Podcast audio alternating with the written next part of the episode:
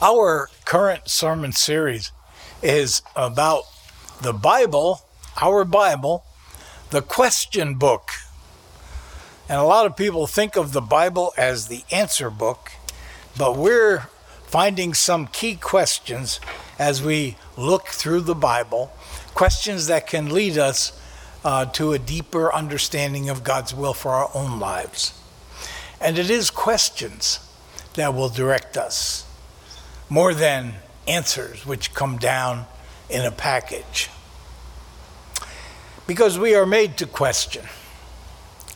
If we look at the story of Elijah in the Old Testament, there are several questions that emerge that have entered into uh, our conversation. I, I guess you have to be in the church world to hear Are you the troubler of Israel, Elijah? That's what Ahab said. Or, how long do you halt between two positions? That's come into our English usage. But the question we're going to focus on today is this one What are you doing here, Elijah? Sounds simple enough. Elijah was one of Israel's greatest prophets. Uh, we may not recognize that because he didn't write a book. And the prophets who wrote books are recognized by us, the major prophets Isaiah, Jeremiah, Ezekiel. Daniel kind of slips in there. And the minor prophets, which are minor only because the books are shorter. And they're all books in our Bible. But some of the great prophets, and I think Elijah would be considered the greatest prophet in Israel's history, didn't write their prophecies down, but they're known for how they influenced the, the nation that God was dealing with, the Israelites that God was calling out to be a people for his name. And Elijah's ministry was marked by a number of miracles that God used to call people's attention to himself. The greatest of these, the culmination, was a miracle that was just up there for a moment. The uh, great uh, challenge between Elijah, the lone prophet of God, and 450 professional prophets of the pagan deity Baal. You can read about that in Elijah uh, chapter, in 1 Kings chapter 17, and uh, hear about how they set up the altar and then they prayed and they beat themselves and whipped themselves and did all kinds of things to make the fire come down, and the fire didn't come down. But then Elijah, in that moment of extreme faith, not only built the altar with the sacrifice, but poured water on it and made it virtually impossible for it to burn, and then prayed to God, and the fire came down. What a moment of triumph that was. He, he was a key figure in Israel's history. Remember David, the great king, followed by Solomon, his son, who also was a great king. The kingdom was at its greatest moment. And this was just about 200 years later, maybe 100 to 150 years later, the eighth king of Israel, Ahab, was a descendant of David and Solomon. By this time, the kingdom was divided into the northern kingdom and the southern kingdom, and he was the king of the northern kingdom, which was called Israel. Southern kingdom was called Judah. That was a great tragedy that the nation fell in half so quickly that they went their own way. And then, if you read the story of the kings, there were some kings who were relatively good, and then there were some that were relatively bad. But the one who gets the worst review of all is King Ahab. King Ahab had a lot of help in being the worst king, and his wife Jezebel was his main helper. Jezebel was the wife that came to Ahab in an arranged marriage to bring together two kingdoms, Israel and Tyre. And she was from that pagan nation which worshiped the gods that we know as Baal. Baal just means Lord. It's, it's a summary that can be applied to many gods. But Baal worship was a great enemy of Yahweh worship in Israel. And here Ahab married Jezebel, brought Baal worship into his home, into his kingdom. After this great climactic miracle, when the fire came down from heaven, uh, we read in 1 Kings uh, chapter 19 that Ahab told Jezebel all that Elijah had done, how he had killed all the prophets with the sword. Then Jezebel sent a messenger to Elijah, saying, So may the gods do to me and more else if I do not make your life like the life of one of them by this time tomorrow. So you've just defeated the 450 priests, prophets of Baal in this dramatic way, and Jezebel stands up and says, I'm going to get you. You can count on it. And of course, Elijah responded by saying, God was with me before the prophets of Baal, and he will be with me before you. No. then he was afraid.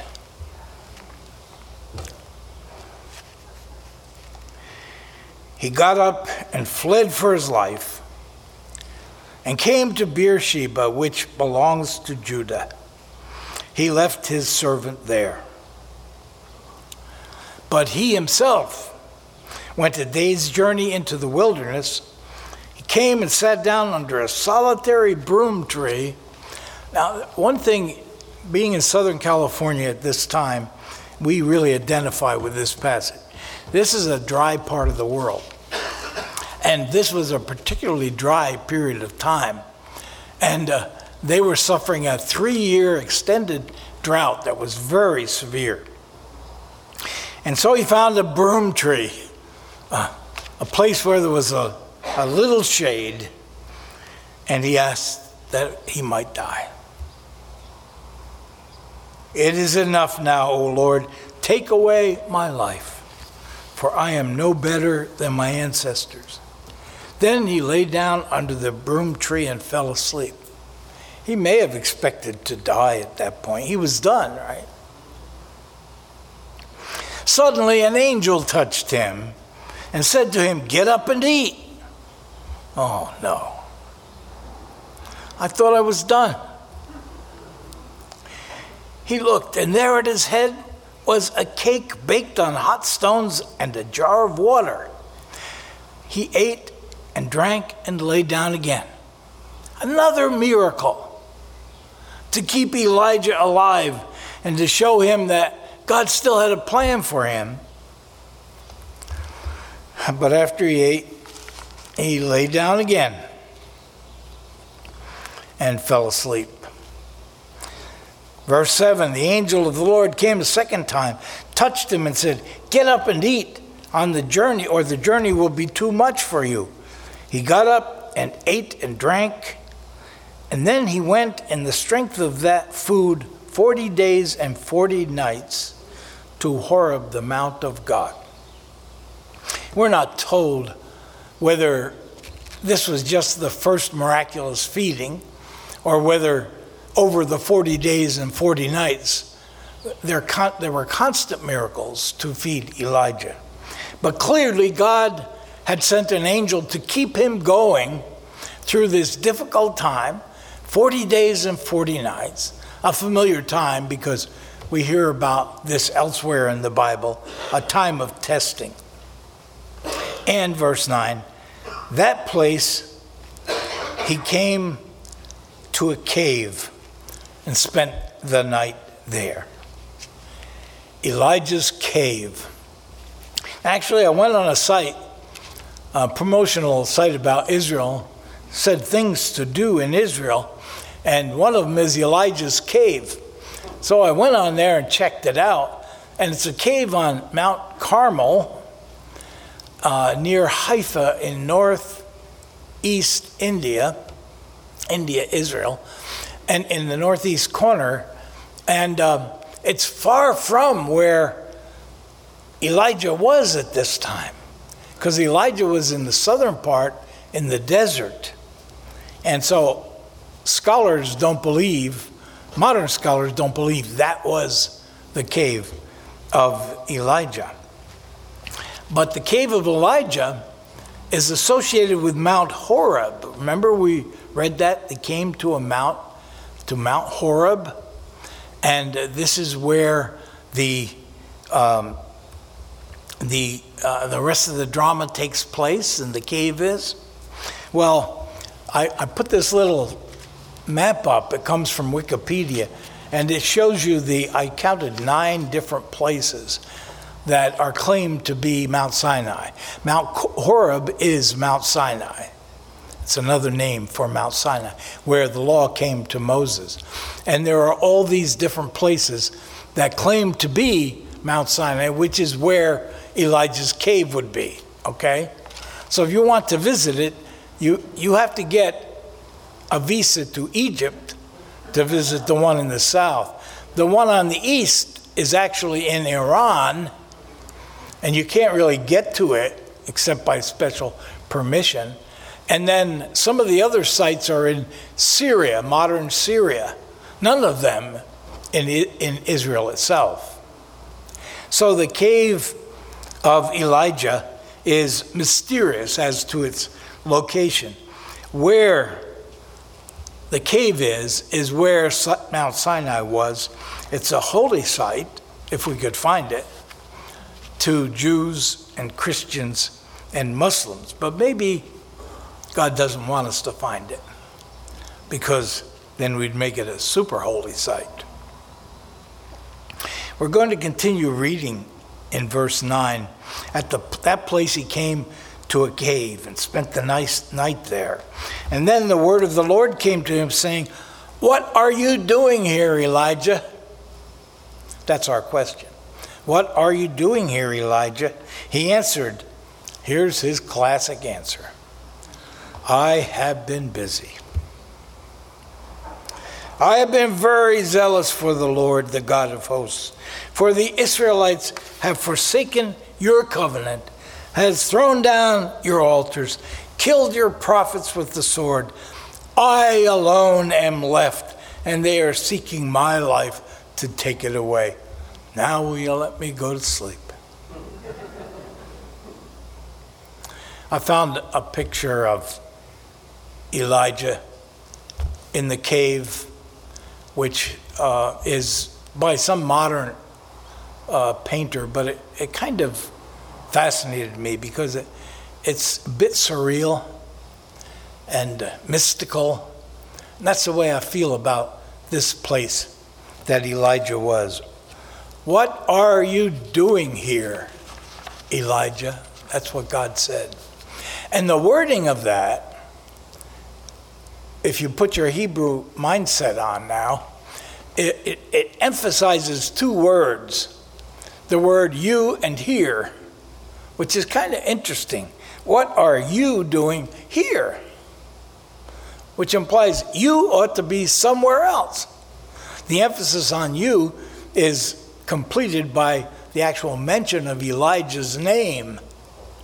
So, what are you, Elijah, doing in this location?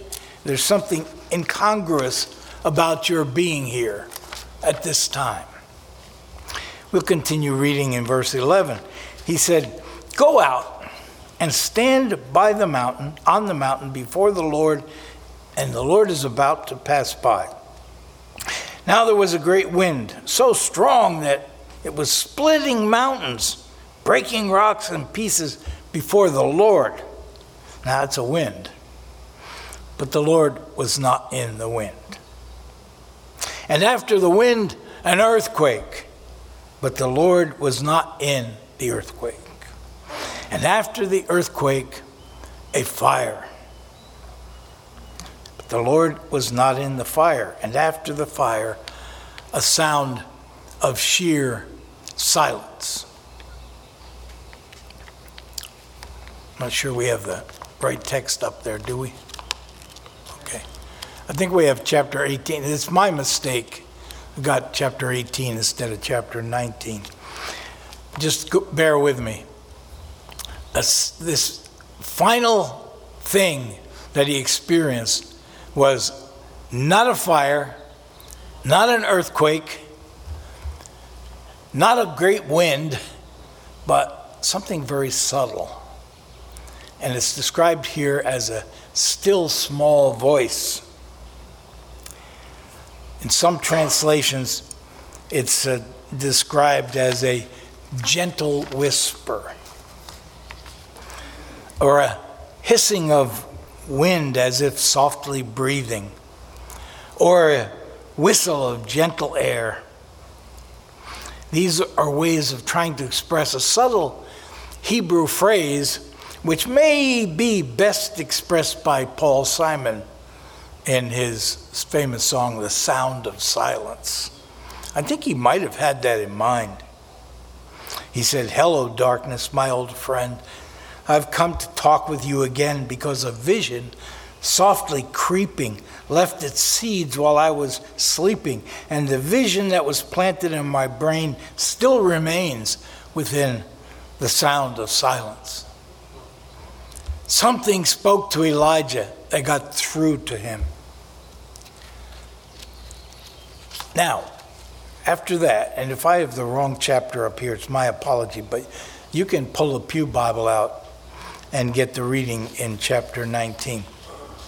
Verses 9 and 10, we read, The word came, the question came, What are you doing here, Elijah? And then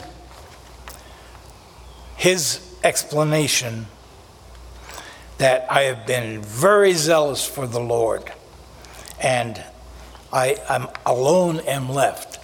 Verses 9 and 10. Now look at verse 13 and 14, those of you who have a Bible up. 9 and 10, 13 and 14. They are exactly the same. Surrounding the, the earthquake, wind, and fire, and the still small voice.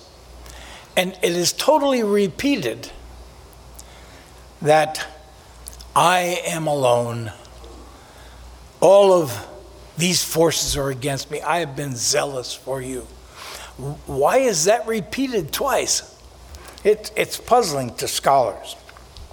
Some believe that there were two uh, textual trans- translations, and they came together here, and the copyists didn't know what to do with it, so they just copied it twice. Uh, the Septuagint, which is the Greek translation of the Old Testament for about 250 years before Christ, they ran into the same problem. Why is this repeated? And so in the second episode, they said, Tomorrow he did this. So they make it a double event that happens uh, twice to Elijah to make the point. I don't know the reason.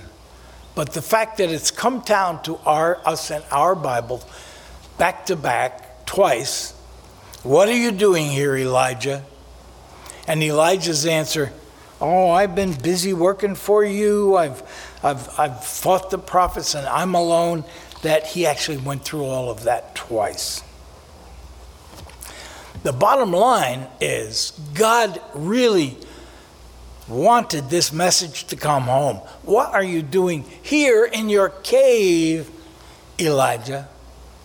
In your safe place, Elijah, when I still have work for you to do? When I still have work for you to do. I'm not done. I'm not done using you. That's the bottom line. I'm not done using you. Or you? Or you? Put your name in there. What are you doing in your cave of escape when I am not done using you? It's very personal when you put your name in place of Elijah's name. Now, here's the interesting thing. I began to think about what are our caves that we escape to? And, and most of our caves are fairly innocent. They're not bad things or good things. Now, some of them uh, may be a real problem. For instance, what about the cave of addiction? And we should be on the image. The cave of addiction to alcohol or drugs. That's obvious. It's an escape. It's a cave. It's a place to not answer the Lord's call. Or other kinds of addiction, like gambling, which can be fun until it's not. Or here's a cave. This is innocent. This is your telephone.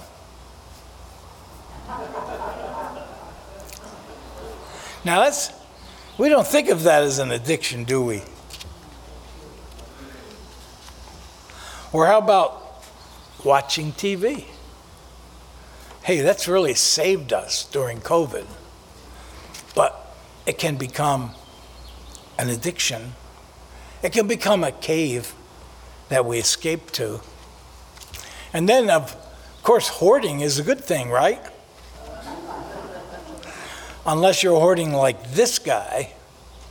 And when I put this picture on, Dale said it looked like my office. or another kind of hoarding that people escape to is the accumulation of wealth. The next image shows someone hoarding money.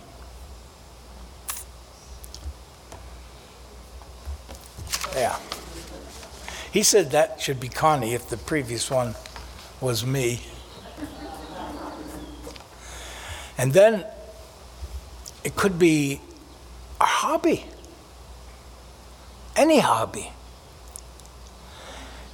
An escape can become, uh, excuse me, a, a, a, a refresher, a, a, something that gives you a, a temporary respite can become an escape, can become a cave. How about reading and entering into a fantasy world? Can that be a cave for you? Or superficial friendships can be a cave. Of course, this is a picture of a man's cave. We actually admit it. And I'm just asking you to think about what has become your cave. What is your place where you feel safe and you really want to chase away God's angels and say, Let me sleep? And ask yourself, based on today's experience, with Elijah. What is your cave? What are you doing here? And put your name in. Now, God is calling you, so He offers you a fresh start. He offers you a new motivation. You'll hear that if you listen for the sound of silence. He offers you with the new motivation a new challenge. And he offers you some new partners to get the job done. See, sometimes we need some other friends besides the ones that we've been escaping to a cave with. Here, in your cave of escape, what's God's still small voice? His gentle whisper the sound of silence. What is he saying to you? And what are you still doing here? Lord, we thank you for your patience with us. We thank you for using us at all. But to use us another day when we think we've done it all, when we feel like we have no more energy, no more ideas, no more gifts, no more caring to offer. We can be renewed in our cave today, Lord. Help us. Help us to be open to that. Help us to be ready for whatever that challenge is and help us to respond. We pray in Jesus' name, amen. We meet in Altadena every Sunday morning at 11 a.m. Pacific, both in the sanctuary and on YouTube. Most other events will be starting up soon, but if you need prayer now, please reach out to us at altabapprayer at aol.com. And again, as always, we pray God's blessings on you this week